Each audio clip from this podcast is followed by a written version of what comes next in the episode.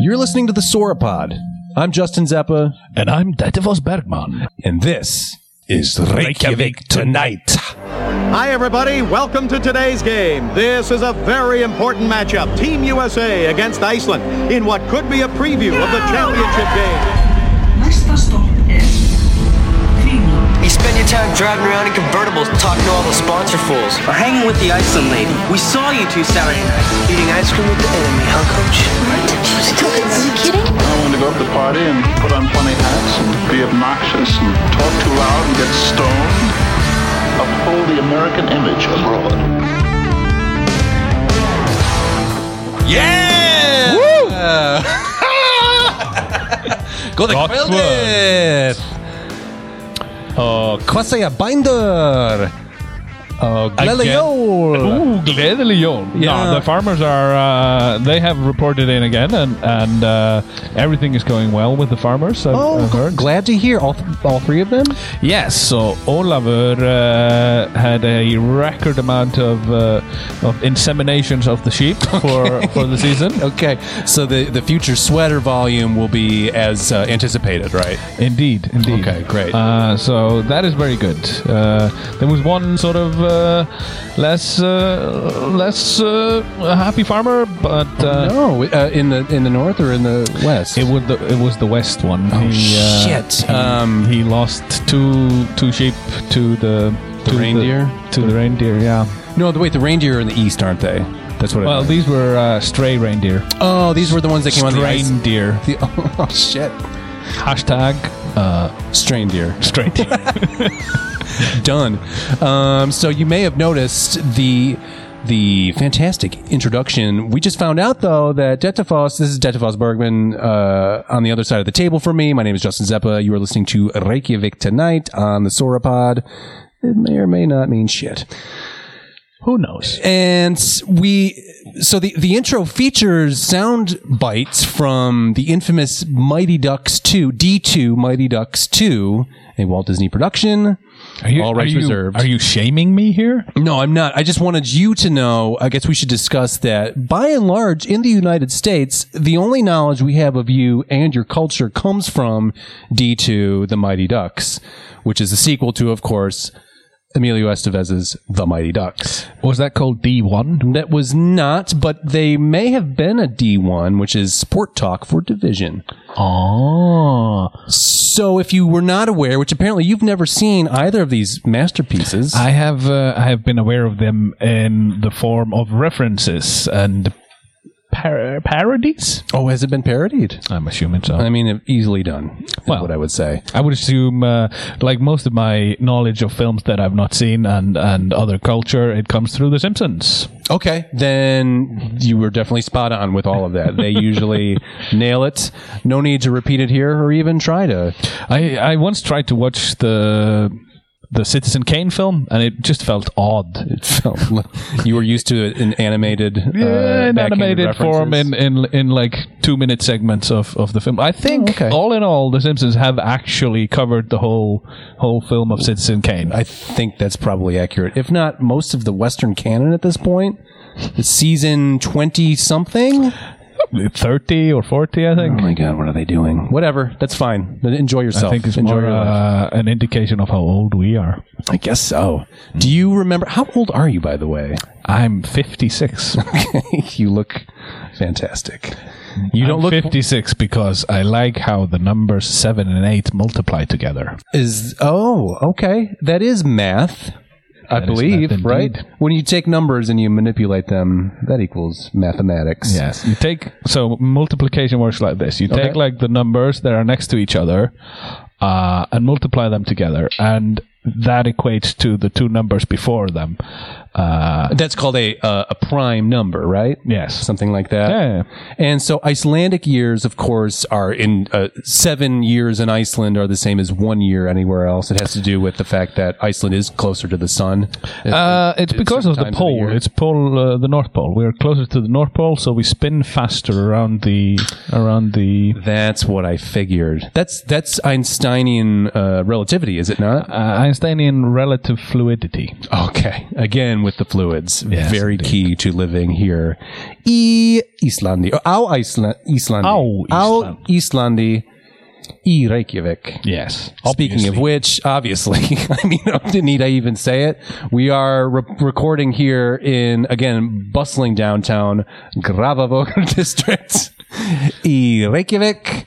Uh, have a wave at the people outside the studio, of course. Hi, look at them. They came all the way from Des Moines, Iowa. That's a great just to look at the studio window. just to come take a take a peek at us. and they have made this excellent sign to uh, They've taken the time. they've taken the time To make they've the sign. drawn pictures of us and uh, they're quite lifelike They are. They actually look better than we do currently. yeah So maybe we should actually uh, have them uh, have them do an oil portrait for us For the gallery. for the studio the studio gallery, El Tusith Studios, featuring the oil portrait gallery with uh, several musical luminaries, people we know, people we don't know, which is unusual, but it's how we do things. So, real quick, just to get back to, to cover it, uh, D2, the Mighty Ducks, are you familiar with anything about this? I mean, because this is how your culture has been shared with uh, 330 million people. we, we were the villains right you were. You were a hockey team of course uh, which implies that that's probably what one eighth of your entire population was involved with the making of that film, yeah we were uh, with the two lines and everything, and probably a backup goalie. I mean, that's Yeah. most of uh, Akureyri, right? yeah that's all of Akureyri actually Okay. they had to uh, hire some people from Husavik Oh Uh, shit! yeah Okay, so you guys came in. We're playing the uh, the world uh, the like the junior world goodwill games, something like that. Uh, these mighty ducks, by the way, they're just a, a group of uh, scamps, misfits, if you will, that come from uh, the backwater of Minnesota. Minnesota Yeah. That's the native pronunciation of Minnesota. Uh, the Twin Cities, in fact. Probably they're from St. Paul, the rougher side of the tracks. All right. Is that uh, anyway related to Aphex Twin? Oh, the legendary Aphex, Aphex Twin, the most singular of all the twins I've ever heard of. Indeed. Capable of sanding the gears on all of his steel wheels Yes. for a living. And people Now, this is something. I've heard. Uh, the Twin Cities. Uh, I don't know what it is. Okay, so it's it's basically I don't, I only know this uh, being from from Michigan. I my knowledge of other Is states that not the same place? is limited. No, Minnesota and Michigan are by many accounts similar. If you if you were dropped in the middle of either of them and looked around, you'd be like, I uh, guys, I, this is a it's a wash. It's a gimme. I don't know. I have no idea where it could be either. well, the only thing I know about uh, Michigan is that it's shaped like a glove. Yeah. That's apparently a thing. So you've perhaps had the experience of when yeah, you've just done it. You pointed at your hand. So for for the listeners who are not from Michigan, if you meet a Michigander, and that is what we are called, sorry, you and ask ask them where they are from in Michigan, and they will hold up their their little paw and they will point at a place on on their hand somewhere because that's the shape, kind of. I always thought it kind of looked like somebody in a parka reading a book myself. How about if they live in the in the upper part? The upper part, you can do that with the other hand, and it looks kind of like this. So you're connecting your lower, down below middle finger with the uh, the thumb of your other hand, and that equals the upper peninsula. I see. I hope uh, our listeners are, are tuning in on our live feed on uh, on Instagram. to see this deep dive into cartography, hand cartography. yeah.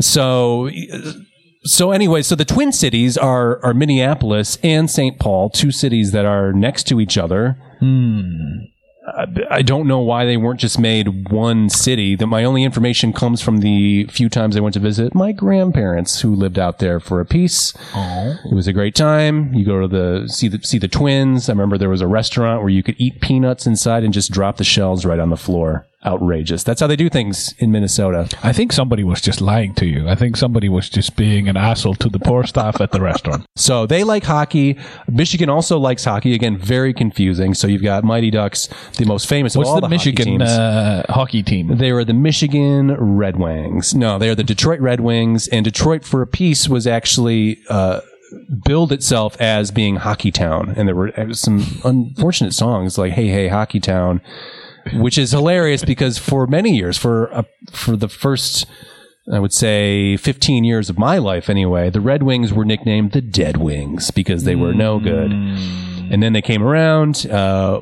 won some Stanley Cups. That would be the prize that professional hockey players. Stanley Cup. The Stan- Lord Stanley's sounds Cup. like uh, the name of a menstruation uh, device. According to some of the photographs I've seen of post Stanley Cup victory celebrations, you're not too far off. That cup goes in some crazy places. not appropriate for, for podcasting, broadcasting, which is not broadcasting at all. Listeners, please uh, avert your eyes. Yes. Again, in this very visual medium of podcasting. So hockey, people loved hockey. There was a it was a hot time for hockey because you had this guy named Wayne Gretzky, Oh, I actually know his name. you know his name? I used to play a game called NHL. I don't know, seven or something. Fuck yeah. That's one of the great and I know we've talked about uh, video games. And while this is not an episode of Explain to Me video games, I will say that I have played NHL 95, maybe was the one, 95, 96. Had that for the old PC. It was kick ass. And I was always the Los Angeles Kings because I wanted to be the captain, the great one, Wayne Gretzky. Ah, yes. Again, that would be golf. That was not an episode of Explain to Me Video Games, but that was an episode of Remember the Sound from Lee Trevino's Fighting Golf. So Wayne Gretzky was very popular, and there it was a, it was a great time to be a hockey fan because there were all these great players. Uh, a Claude Lemieux, maybe. I actually remember that name as Robitaille, well. of course, because they would be all over that that particular the video same fucking game. No shit, man. Steve Yzerman, remember Steve yeah, Yzerman? I do actually. Yep, he was a Detroit Red Wing. Oh, yeah. You're blowing my mind. He hailed from Hockey Town, yeah. So anyway, they, the, the NHL was expanding. Uh, Wayne came from the Edmonton Oilers and, and came down to the LA Kings, and it was a huge deal. You can watch a 30 for 30 on ESPN if you were so inclined. Or don't. Uh, who cares? This was several years ago, but it's a great episode. You can watch his Can we find this conference. on uh, ESPN.3030.com? Yeah, I believe you can, and that's that's the exact. You put that in. There's a combination of H's and P's that goes before it, Of course. with random punctuation. But I'm sure you've you've used computers before. Yeah, yeah. And so the Mighty Ducks are representing America in the Junior Goodwill Games. They go to Los Angeles of all places. Uh, again, It's the try- perfect place for a for a hockey ice rink. hockey. exactly. When you think LA, you think snowy sport. Yes. Snowy Canadian based sport.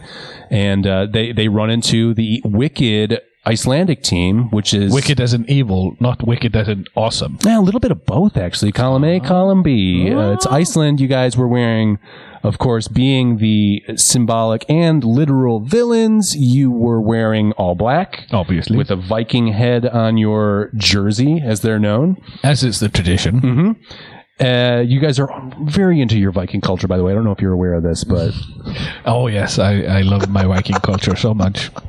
You take it very seriously. Yeah, I mean, I mean, out of all the things that uh, that I love in my life, raping and pillaging is just uh, really at the top of the list. Hey, friend, your culture, not mine. I guess that's what we would call Culture exchange. So anyway, uh, basically, you guys clean our clock the first time around, and then the Ducks have to go off in LA and pick up some folks who also play street hockey, and uh, they join the team, and we conquer your your evilness uh, in the end, and then we sing Queen songs. Obviously, Right. So you sing British songs in the end. Yeah, that makes plenty of sense, right? Yeah, yeah. Culture clash. Speaking of which, now that we've covered that, now that you have basically seen the entirety of D two, the Mighty Ducks, I'm actually quite excited about this. I might uh, try and look for a screening in a local theater because we do lag a little bit behind in, in our culture here. So That's true. It might actually be screened at, the- at this very moment. That here. came out in the, uh, I want to say early to mid 90s, 93 maybe? Seems about right. Yeah. And so you should be receiving it within this decade, I would think. Yeah, by fax. Uh, truthful question here. Do they ever screen that here? I have no idea. Is that well known here? That, that you were the Uh, villains in Mighty Ducks too? I really have no idea. Okay. you are from Iceland, correct? Uh, okay. Uh, so I guess we have our answers. But speaking of Queen, did you not go see Bohemian Rhapsody I, in the theater? And can you tell me your thoughts on it? I very much enjoyed it. Yes, it's. Uh, I would call it more like a handbook on how to be uh, an awesome, uh, awesome queen. Which Freddie, I'm presuming we're speaking of, clearly was. He was indeed. At least if if Rami Malek's performance is, is anything to go by. Now, were you familiar with with Mr. Ramick uh, in the Mr. Robot I was indeed. realm? Okay, because I watched the first season and a half of that. It was all right. Ah, it was okay. Uh, yeah, it's nothing like uh, Freddy. His his character there is, is com- like No, the yeah. complete opposite of Freddy. Mr. Robot was not necessarily the most flamboyant role one could take, No, uh, but but certainly it shows range if you can go from that to indeed. Hello, My Beauties at Wembley, right? Yeah. So now there was my understanding. I have not seen it yet. We do we do have plans to go check it out. And being a a, a lover of Queen, I want to be a part of this. But I've heard the critiques from the so-called experts from down south, if you will, from the city Yeah. with all their city knowledge. They're saying that some things in the timeline here are a little funky, and it takes away from the experience. That's like when people try and uh, try and adapt a book to a film and, and and think that it's the same medium. That's bullshit. It's not. No, film is a is a music and and book is a painting. so uh, You may have contradicted yourself there at some point because we've clearly established in previous episodes, or maybe a part of this episode, depends on the edit, that music is clearly an oil portrait appropriate situation. no, no. I, I mean, of course, it didn't really follow the timeline, but uh, I mean, that's uh, for brevity's sake. I think I wouldn't want to stand there for a whole whole. I don't know how long Queen's career lasted, but it was a fair fair amount of time. Some years, some decades, even. Probably 15 years, I would guess. I would guess Even longer? When did he die? 89? 91. 91? No. November 24th, actually. Wow. Okay. So you you know the date? Yeah, I looked it up. Oh, did you? Okay. Was it a Thursday? Because that it might have been Thanksgiving. Uh, I believe it was, yeah. Oh my God. You just made that up. Yeah. You don't know that. but anyway, this would be the, uh, maybe this episode is dedicated in honor because it's probably going to come out in late November, I would imagine. So maybe this is in tribute to, uh, the death of Freddie. May he, uh, rest in peace in fabulous outfits. What's your favorite phase of Freddie Mercury? It's the checkered suit. The checkered suit. Now, are you talking about the skin tight body, like the Harlequin Yes. look? Okay. Yeah. Mine too. Yeah, mine it's too. the best one. Oh, man. Now, I, I do appreciate the uh, the cross dressing and all that, but the checkered suit is just uh, it's just the best. I want you- one because it would fit me because uh-huh. my belly would just there's there's a, there's already a hole for my belly, so I don't even need to make one. Okay, great. So this is now. This was he wearing this in the Bohemian Rhapsody video, if I'm not mistaken? Because I think it maybe not. Maybe it's a No, I think different. it's a different one, yeah. Skin tight body jumpsuit. But at some point in one of the videos, my recollection is he stands up from the piano mid Rhapsody and, uh, and reveals himself. In this sort of painted on lycra situation that he's this it's a it's a lycra situation. It is a lycra situation and uh, should be treated as one. Yes, it should be. Please uh, handle handle with care. is what I would say. Indeed. I would say also runner up outfit, probably the Wembley look, right? White trousers, no shirt, full on mustache, Yes. and occasionally a crown and scepter. That is uh, that is very true. I am I am very fond of the too small yellow jacket. Yes, uh, also from the same. That's from the same one, yes, yeah, I think yes. it is. Ah. and uh, at a certain point, that jacket is removed, never to be seen or heard from again. And it's you're just faced with. Uh, I think it was actually buried separately uh, in a separate casket and has its own headstone. Yeah, I would hope so. Yeah, yeah. Nobody else is going to wear that thing with the Nah, same. I don't. Not with the same panache. Yeah, oh, there we go. Look at us. Now, I've heard great things about the finale, which is the Live Aid production, correct? Yeah, And is it- basically the whole thing. Is it really? They just do the, the entire performance? I think it was like 15 minutes. 25 minutes? Yeah, okay. and it was, was it moving? I mean, Yeah, it was got- actually. Okay. But then again, I'm a music geek, so Sure. play me some music and Now, and I'll I'll uh, cry over an oil painting. So now this, when this movie came out and there was talk of Live Aid, do you remember Live Aid? Do you remember the experience? I do not, unfortunately. so it didn't hit, it didn't hit over here. Phil Collins did not play the drums in Iceland during Live Aid. the Concorde never stopped in Reykjavik, Oh, unfortunately. uh, but uh, no, I was uh, being uh, 56 at this moment. I'm assuming I was something like 20 something, and uh, you were probably at work. I was probably at work. Yeah, it was a whole day affair. So That makes sense. I also looked up recently. Are you aware of the, the Led Zeppelin situation at Live Aid? I actually looked it up yesterday. Did evening. you? So you've seen it? Okay. This It is was. Uh, we didn't even talk about this. Quite. Uh, It's shit, right? uh, It's awful. It sounds terrible, and I hate the fact for okay. So for the folks at home who are, who are not who are not plugged into the very topical subject of Live Aid, 1985. Basically, this is uh, five years after Led Zeppelin breaks up, post John Bonham's uh, unfortunate, untimely death. John Bonham being the heart and soul of Led Zeppelin, so it's kind of outrageous that they should get together. Hmm. But John Paul Jones was there, so it's cool yeah. they get together to rock out whole lot of love no rock and roll whole lot of love and then stairway Yeah. And And they the- fly Phil Collins over on on a on a Concorde from from London. he played famously uh, apparently uh, played both continents both shows in philly in north america and then uh, in uk I think he actually played three Continent shows the on the, on the whole day. Like uh, he played with Sting as well. oh did he really Yeah, it's like three shows. man phil collins i don't want to get i don't want to spin off into phil collins territory but That's like a whole separate evening really or, or is. series or a whole season even. no tie, just jacket or whatever his situation is, filled with timeless hits like Sussudio and uh, something in the air tonight. And he, Shh, no more Phil Collins. yeah, no, we were not going to talk about Phil Collins, and I'm going to talk about how I'm not going to talk about Phil Collins. But he ends up playing drums and filling in Bonzo's shoes basically for this Zepp reunion. Robert Plant looks amazing. So you watched the video, right? Uh, actually, like it's really quite difficult to find any any usable footage on the internet. of Yeah. this because they banned it. It was so it bad. It was banned from publication. yes. So there's the only surviving copy is like a really shit one. Yes. And it was shit to begin with. So then you take that shit several generations away, even worse. Yeah, I think they were aiming for a diamond situation where if you compress the shit enough, it'll turn into a diamond. That has not happened. It might take a couple more millennia for that to occur because it is no good. And the situation as I read it, because I watched it last week, I believe. I watched what I could handle. yeah. My interpretation of that day was Robert hasn't sung these songs in a minute. He's getting a little bit up. He's he's getting a little bit older. Not quite there. but it wasn't awful. They always talk about Robert's voice being shot, But but it was pretty shit. it's fucking James Page on the guitar. yeah.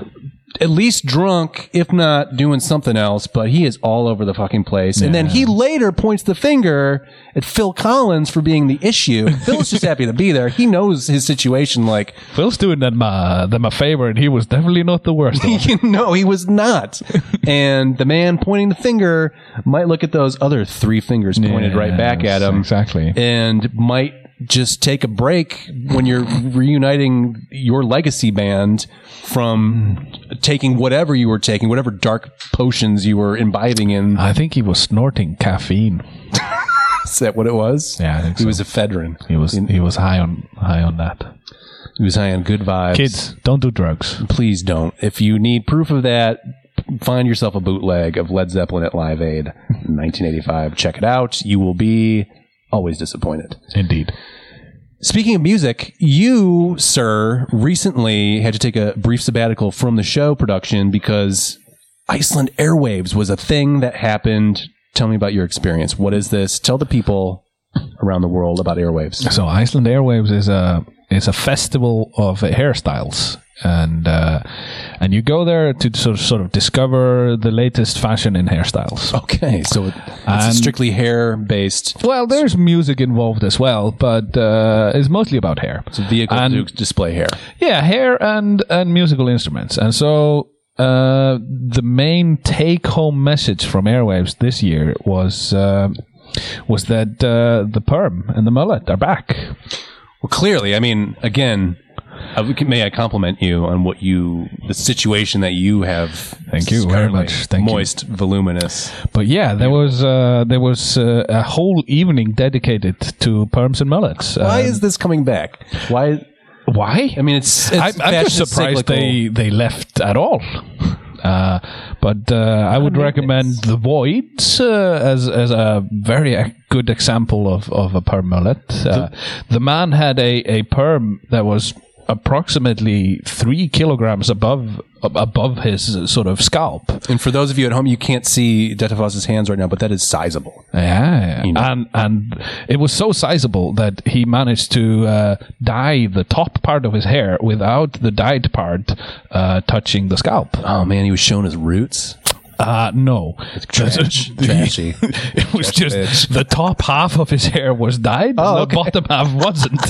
it was quite remarkable. So it's almost as though he was picked up by a very large, uh, let's say a roadie, right? Yes. Uh, maybe that dude from, from Game of Thrones, uh, the Mountain, right? He- yeah, yeah, he's from here. He's always around. I see him all- in town all the time, right? Yeah, yeah. Maybe he picked him up upside down and kind of like dipped him like In a ink. paintbrush in a, in a in a well. Yeah, exactly. Maybe that's what happened. I think that's probably it. Yeah. I think that's most likely what happened. So you went around and, and So this is this is what uh, this was sort of the main main thing, and I I do recommend. Uh, this thing. Uh, the other take-home message, which is uh, which was surprising, Yeah. but uh, pleasantly so, is that the guitar is back. It's, oh my. and uh, there were uh, multiple uh, people playing the guitar when uh, when they were displaying their hairstyles. Okay, so is this the echo of the last echo of the Keytar, which would have been maybe early 2000s, like Killers era? Yes, I do believe this is a a comeback. Uh, the cyclical comeback. comeback. of the of the comeback. so we've gone really twice round. Do people are people playing guitars? As a guitar player, I'm very invested in the future of the guitar. The guitar is uh, Passe. it's dead. Oh my god. So so you went around to, now this happens uh e Reykjavik and it happens at various clubs, restaurants, Yes. clubs, restaurants, cafes. cafes. Yeah, Newsstands. All these uh, places, and uh, even a swimming pool. Really? Yeah. Did they empty it or was it was it full on? Nah, it was people in the pool, and they were on the ba- the, like the not pool part of the pool, which is uh, probably has a very nice English name for it. Land? Uh, cement? I know what you're saying though. It's the part that's not in the pool. I mean, who are we? Uh, the listeners can can fill in this. It's, it's homework for the listeners to figure out what we're trying to say here. This is mostly a visual medium, so so Yeah, and you'll figure when, it out. When you find out, blast us on Twitter with it, right? Uh, Send us a Twitter blast. So, was there anybody else of note that we need to see or be aware of? Like, I, f- I feel again, I love music. I don't Hmm. like listening to it. So, you tell me what should I be checking out? so if we're thinking mullet wise, uh, And that's the only way I'm thinking. Hatari is a, uh, has a an excellent mullet, and they actually do a pretty good uh, musical show as well. But unfortunately, they had no guitars. Mm, okay, so strikes against them, but they did. They put did they, have an excellent mullet. they mocked Shao, as it was mm. said back in the day. They, were they, how were the pants? How tight were they? It's excellent that you'd ask because the tight uh, the pants were removed and uh, No pants, sans pants. It was sans pants. There was a leather jockstrap and uh, and uh, leather harness on on the mulleted man. I didn't really pay attention to anyone that hadn't got a mullet, so It does sound like a rocking good time. it was indeed. But out of the other gigs, uh, if you actually want to look up on some Icelandic music, Yeah. uh, there was like a sort of dubious guitar situation, as in, as in they had a had a synthesizer that was strapped onto the performer, but it didn't have the necessary neck part of the guitar. okay. But I'm giving them a pass on this, and they are called the Doctor Spock, and they are quite good. Okay, so that's it's just more of a, a carry-all keyboard, not Yes, it's it's it's definitely on the on the on the border there, but I, I'm I'm definitely giving them a pass. They are they are making the effort. Do you think it was a situation like how you know, this being an island and, and, and you get certain shipments of things, like when you go to Hagkaup and, and you see a bunch of Tostitos and it's like, mm-hmm. oh, the fucking Tostito boat came mm-hmm. last week, right? And, and there's a huge end cap display of that stuff. Do you think there was a run on keytars that Casio sent their shipment over, their pallet of keytars over, and there was a run on them, all the bands went out and got one, and those guys were late to the party or couldn't afford one, and this is what they're doing?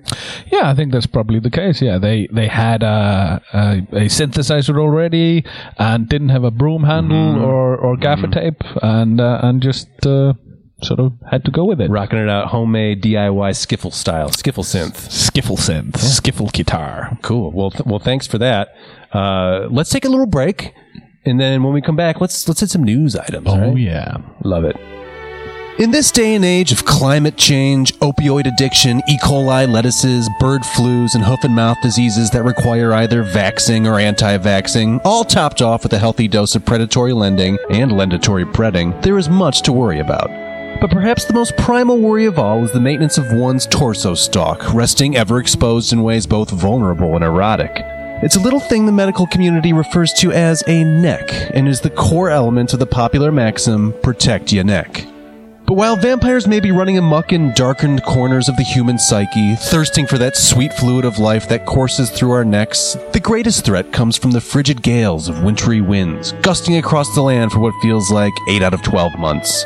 Solutions have been proposed, but the idea of warming one's décolletage with the continued use of a battery operated hair dryer is impractical, and the training of a live ermine to drape itself over your shoulders and stay is simply too expensive for the average three income household. No, the only cure for the cold that ails your jugular is the scarf, and the only cure for your lack of scarves is wool, which is why this program is brought to you by Yarn. Yes, yarn. That never ending string of meaty textile tendril is just the material needed for you to click those needles together with reckless abandon and knit together a dense webbing with which to wrap round your pulse riddled headstand. All you need to do is get yourself an armload of freshly shorn sheep hair, scour it lightly in a gentle detergent to clean off the dead skin, dirt, and crumbs, then take that semi greasy feast of fibers and draw it out, nice and long, for a trip on the old spinning Jenny, and roll it up into skeins to be placed in a bag next to your couch. It's a process of several months, if not years, but your shivering throat will gasp its thanks once you've ensconced it in your newly woven stole. And should you wear your yarn scarf so frequently that it gets holes in it, darn that yarn with yarn, darn it. Yarn's going to find a better solution. But be sure to watch out for pilling. Remember, your body is a temple, and your neck is the Doric column upon which rests the roof of your brain, overseeing the ongoing pagan rituals unfolding in the steamy chambers below. Do you see the Greeks wrapping the Parthenon in pilled out stoles from 13 years ago? Fuck no. Be good to yourself and burn that old yarn in a rusty oil drum before starting the process anew. It's totally worth the exposure to lanolin fumes if you can look at yourself in the mirror and say, Nice muffler. Yarn. Neck protection you can keep in a bag by your couch. Brought to you by the Spinning Jennies of Few or Many, Chilling Plenty, and Pinching Pennies. Let's do some uh let's do some snooze. How's that sound? This is the snooze. Sauropod News. And now here's the latest from yesterday. Dateline, probably some time ago. The Iceland Monitor says tourist steps into hot spring whilst watching Northern Lights. I feel like you've heard this, news item This is before. not the first Not time I hear this news. Okay. Uh, but please go on. Well, okay, so- inform our listeners. All right. Those who are gathered around the radios all over the world. listening just like in the days of FDR from Husavik. So I'm going to start with the the caption to the photo of the Northern Lights. It's a standard issue with Northern Lights photo. The Northern Lights Frightening. Yeah. The Northern Lights can pose danger if one only looks up towards the night sky. Exactly. Mm-hmm. I think I think they, They said do it all. actually burn your eyes if you if you look at them too hard. Well, like you said, a lot of us spend most of our, our day out and about wearing sunglasses, tinted glasses, uh, and And we try and avoid them the most because uh, they are quite harmful. It's uh, It's bad for the lungs, right? It's like uh, fiberglass. Yeah, it's it's like insulation. like like when they emerged uh, in the last century, we that's actually the reason we had to stop living in igloos. They they would melt a hole in the top of our igloos. And, That's right. and, uh, that makes sense. You know, and I always thought it was just because Iceland's a little bit closer to the sun. no, no, No. no. Oh, okay. It's just the it's, northern it's lights. the igloo igloo issue. Okay. So let's let's learn about these jackasses. A tourist has first and second degree burns from the toes to the thigh after stepping into a hot spring whilst observing northern lights in the night sky in Hveradalir, South Iceland. Did I pronounce that right? That was excellent. Takfirich. The tourist was traveling with a group in an organized Northern Lights trip with a coach. Presumably, a coach means a bus in this case for you Yankees, for, you, for the Connies out there. The man had stepped off the walking path and stepped into the hot spring. He was sent to hospital in Reykjavik, where he is recovering. So, this is something that happens frequently. Actually, very frequently, and uh, so frequently, in fact, that we don't even pay attention to it anymore. Uh, but to be absolutely honest, like uh, people come here to see the Northern Lights, and, and they are upwards. They are. That's the only place you will see them, unless And- they're reflected on a surface of some kind. In which case, we could use that mirror that we had talked about before from Russia. Maybe we can get that on. That was, wasn't it? Somebody get Kislyak on the phone. Um, yeah, no, there's really nothing more to say about the the idiocy of, of tourists. it is Look- it is look where you're plentiful and and and unending. Okay. Let's talk about more local news. This seems to be uh, well. It says it says the word problem right in the headline. This is again from Iceland Monitor. Is it a Uh, quote? it's a it's a lovely. It's not in quotes, so it must be fact. It's the Iceland Monitor. Nothing's quoted. There's no. They don't deal in quotes; they deal in facts. It's kind of take it or leave it news. Like, yeah, believe it if you'd like. Pot smoking in Reykjavik Cemetery becomes a problem.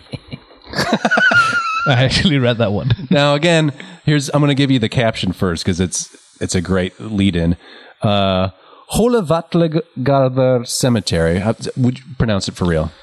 Hólavallagarður? Yao. Something like that. And then it says uh, a marijuana smoking s- hotspot, it seems. Okay.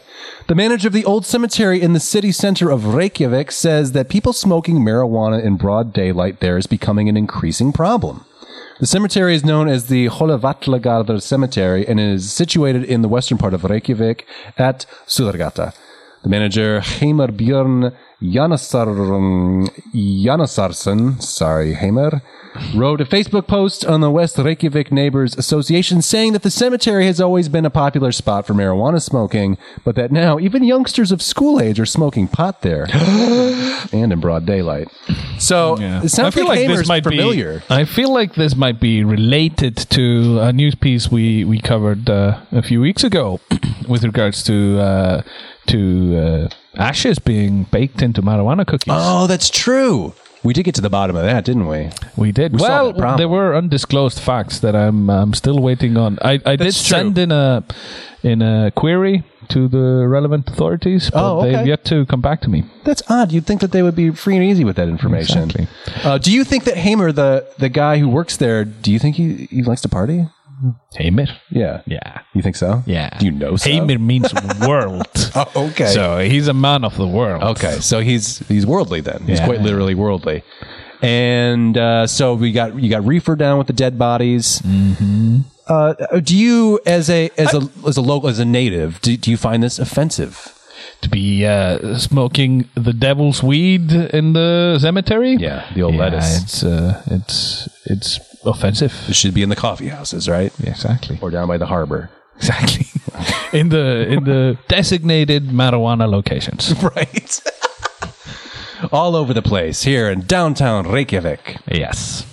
Okay, this is from UPI. The uh, it's an international news wire. It stands for something. I'll look it up later. Uh, some health news for you. Ooh. Keep it healthy, okay? Folks at home, it's a public service. Instant soup burns send nearly 10,000 kids to ER every year.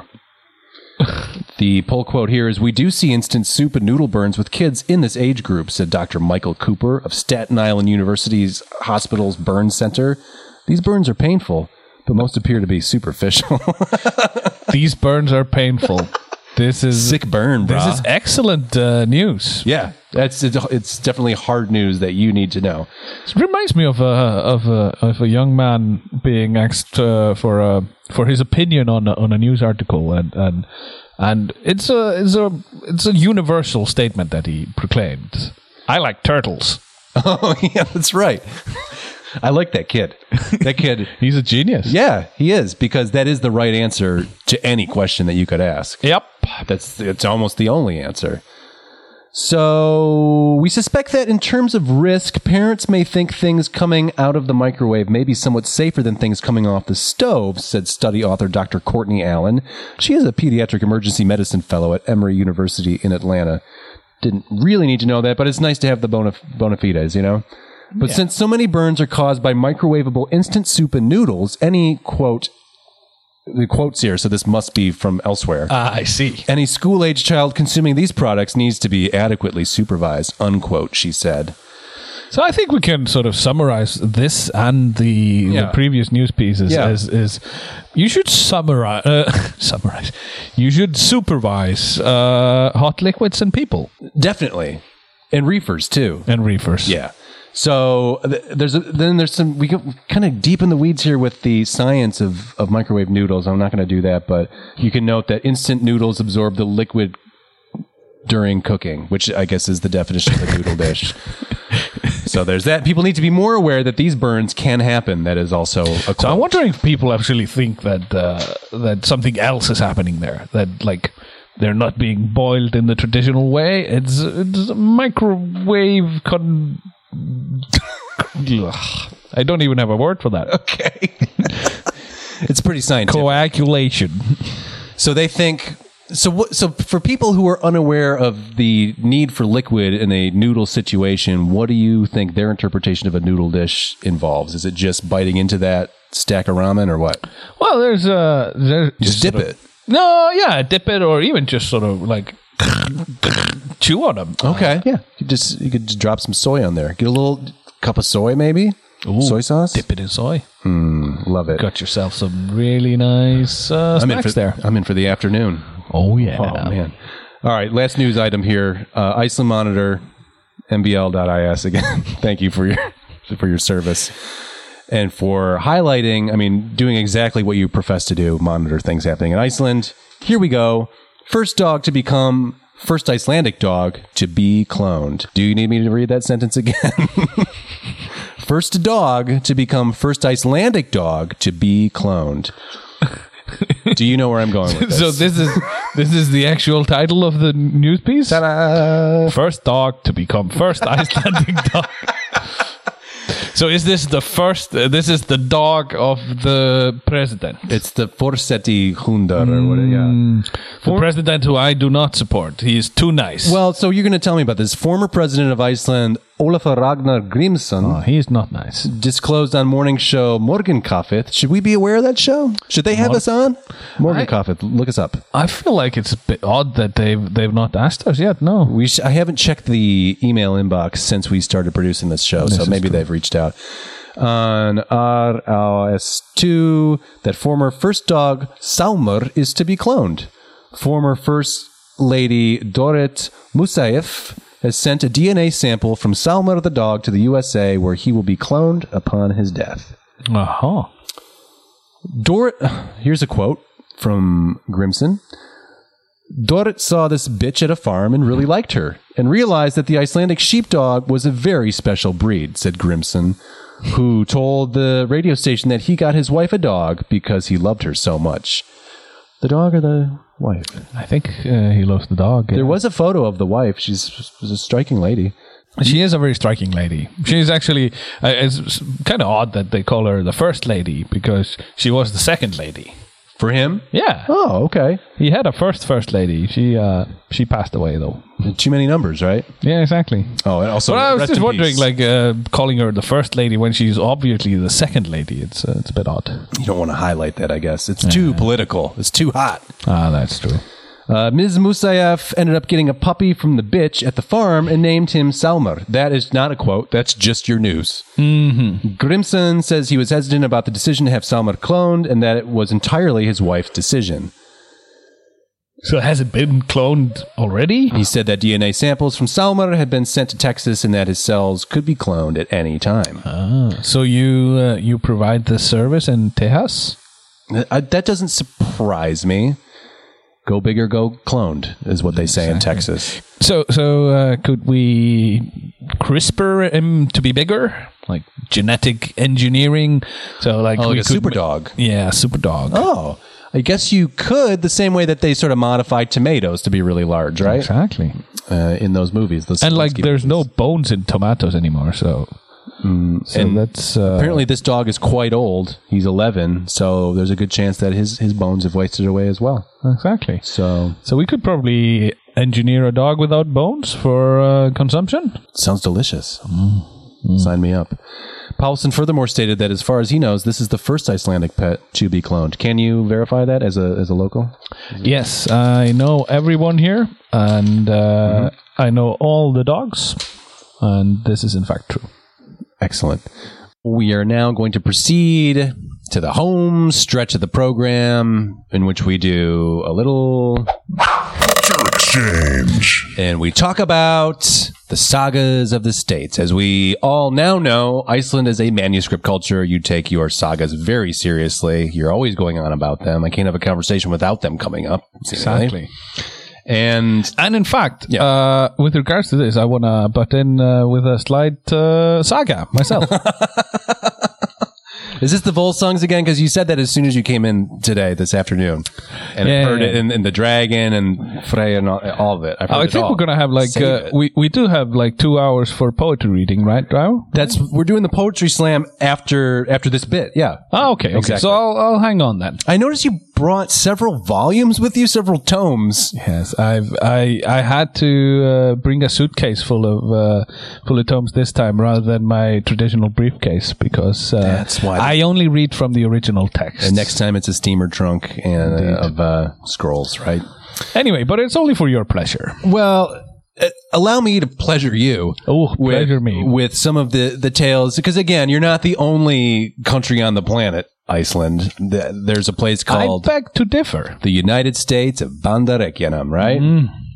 Which kind of means all the same thing, is my under- loose understanding. Uh, again, still in mid study of your language, haven't haven't quite pinned it down yet. Yeah, Bantarikin. It means Yeah. uh, A band of a, a. United States of some description. Yeah, those are the ones that I come from. Yeah. Well, there's some It's of them the same anyway. one.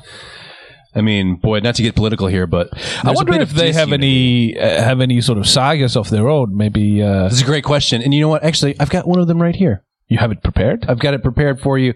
I've uh, it's on loan from the National Library of Congress or whatever it's called. Probably came from Thomas Jefferson, old TJ's library, Oh, yeah. which he had to sell to pay off his many debts. Was he related to BJ? Yeah, old old TJ, old Tom Job. That's what they called him. That's what the other founders called him. Tom Job. Tom Job, yeah. Anyway, so we're gonna I'm gonna share with you. This is a little culture exchange, and, and in advance, I will say you're welcome. You're you're all gonna learn something. So let's cue up the uh, the dramatic music.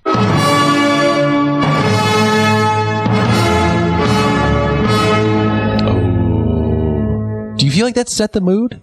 I feel like uh, I'm in the mood for some Austrian uh, folklore. I don't have that for you, and the Copland's a little bit uh, j- j- kind of wishy-washy, a little too romantic, too too much brass for my taste. That's true.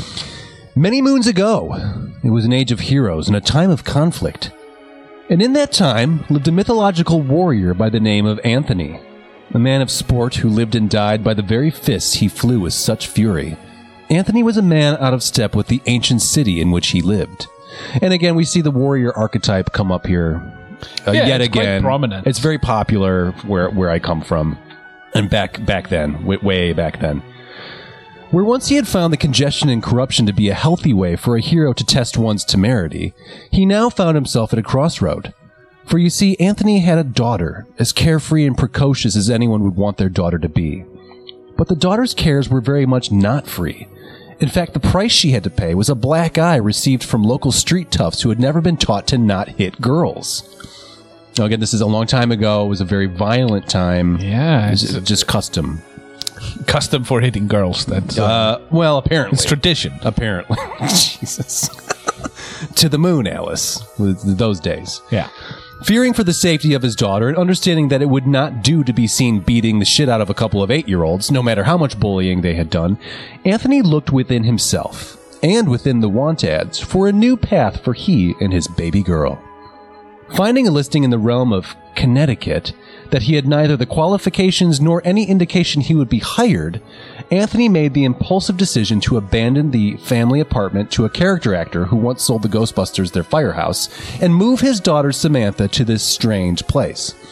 Again, with neither shelter, pay, nor prospects promised whatsoever. That's how bad the situation was. Indeed. Anthony arrived at the house of his prospective employer, a baroness of such golden tresses that it was rumored in the village she was actually an angel sent from the heavens by the gods to protect their elitist ways. Being welcomed across the threshold into a home of such wealth and finery that the fineries themselves were entirely upholstered in lifelike flower patterned textiles, Anthony soon found his heroic services called upon. The golden haired angel had let out a cry, for she had stumbled into the den of snakes that her son, the rambunctious Jonathan, kept as a hobby, from which he would draw and consolidate their serpentine powers. Anthony came to the rescue, handling the beast with dexterity and fearlessness, as was his way, and all was again right with the mortal world. Yet the golden haired angel was confused. For heroes do not typically appear at one's door in the form of an award nominated taxi driving supporting role. Yet all of this was as presented. Anthony was little more than an unskilled former boxer playing the part of an equally unskilled former baseball player. And yet truth was soon told when it was revealed that Anthony had actually been summoned via red haired siren song. The golden haired angel was outraged that her mother, the hypersexual Mona nymph, would present her with such an unworthy servant. Didn't she, the champion of the household, deserve better for her family? Was the happiness and success of her clan not worth more than what could be brought by a young widower who had emerged from the slums of obscurity? Whose entire starring presence was based on the wayward advice of needing a strong masculine presence around as administered by the unseen and worst child psychologist in the field? For it was soon revealed that the golden haired angel was also a warrior, and the weapon she wielded was a flair for business. Hmm. Yet such power is not infallible, and it was soon revealed that she was entangled in a torrid love affair with her workplace manager, Grant. This silver haired chieftain turned out to be the very boss that was always in question, and he thirsted more than any man had ever thirsted for the affections of the Judith light haired angel. As he swung his mighty tongue at her mouth, she dropped a piece of the finest enchanted china upon the ground, so consumed with ecstasy was she. But the crash of the enchanted china had awoken the light sleeping and flatware enchantment sensitive Anthony, who rushed into the kitchen of sin, weapon in hand. Any questions so far? No, I think it's quite clear. I'm uh, I'm very excited about. Uh, Yeah, so we're at kind of a cliffhanger moment here. Indeed. It seems like the entire uh, enterprise is going to pivot on what happens next. No battle would be fought that day, as the bellowing titans engaged in mere brutish verbal discourse. Alas, Grant's thirst was never slaked, and he huffed away from the house like a jagoff. Anthony, clearly over his head and apparently adherent to an ancient code of purity, attempted to scold the angel for her promiscuity. However, being a warrior herself, Judith Light stood her ground as a romantically unattached angel and defended her right to make out with any hunky chieftain she liked. Simple Anthony, which might have made a great name for this particular saga, is incapable of understanding the depths of her multidimensional character, forcing her to delve deeper into justifying that which is none of his business. She proclaimed that she liked Grant because he's a chiller and wanted to dance, but also admitted that the intervention of chastity may have cost her a promotion. For his part, Anthony succeeded in giving her an unasked for confidence boosting pep talk, which is later projected onto the precocious Samantha. For he has also been forced to grow as a character and deal with the slings and arrows that society has thrown at him for being a male hero in a traditionally stereotypical female role. Both Grant and Angela throw this incongruity in his face, but knocking him down only makes him stronger, and he embraces his feather duster with a rabid enthusiasm. And the lesson, hazy as it is, becomes encoded into the consciousness of the times, which, as a reminder, were many, many moons ago. How could Judith Light's Angela truly enjoy the company of a passive aggressive man like this? And shouldn't she be acknowledging the value of her own self worth independent of his horny affections? The moral being, any status achieved by putting out for Grant is a status unworthy of consideration. Empowered by her empowerment, Angela makes it clear to Grant that their impending fuckfest will have to wait until after the corporate restructuring, to which he responds with a promotion, most likely hoping this will grease the wheels. Hmm. Whatever the outcome of their romance, Angela's merit is measured in a workplace appropriate manner. Anthony is accepted as a fair maid. Mona remains turned on by the slightest movement, and the children, Samantha and Jonathan, continue on as being both precocious and rambunctious. All of which proves that if one takes a chance and faces the wind, one might indeed find a brand new life. A brand new life. I'm oh, sorry, I lost my place for a second. Oh, here it is. A brand new life around the bend. Which really does beg the question who is the boss? And for the record, because we like to present everyone with all of the information available, the chain of command for this saga is as follows. Samantha is the boss of Jonathan and is also the boss of Tony. Angela is the boss of Tony too, also sheltering his daughter, and so is the boss of Samantha, along with her heir, Jonathan. Grant is the boss of Angela, and therefore Tony, Samantha, and Jonathan. However, Mona is the mother of Angela and is therefore the boss of all her descendants and minions, while also holding sexual prowess and pure class over Grant. In conclusion, Mona is the boss. I very much appreciate the the sort of summary there with uh, who actually is the boss. That's Because just it it's scholarly info, yeah. Yeah, yeah, it's it's it's good to have the sort of summary. It's taken a long time to decode uh, a lot of that text, so Yeah. that that's the end result. Uh, any th- any thoughts? Anything strike a chord with you? I was very very enthused by the sort of sexual nature of it and and how how there's a boss involved in in sexual Oh, yeah, the relationships. power dynamic is sexy as hell, right? Yeah, yeah. hmm That's how we do in the states. Exactly. There's there's got to be a boss, and there's got to be a a vulnerable young uh, non-boss, Exactly. And I'll tell you an something underling. else. If Bruce was our boss, we'd all be working overtime. So there How you go. Anyway, you're welcome. Sagas of the States. And uh, in conclusion, thanks for the rest of the show as well. Both of you for listening. We appreciate it. Twitter Jeremy, you are no longer online, but I'm sure you will be abusing us shortly. And uh, I don't know, you got anything else to say goodbye? Goodbye. The end. Uh, check us out on the social media and all that stuff. Or don't. That's fine. We will see you next time. Reykjavik tonight.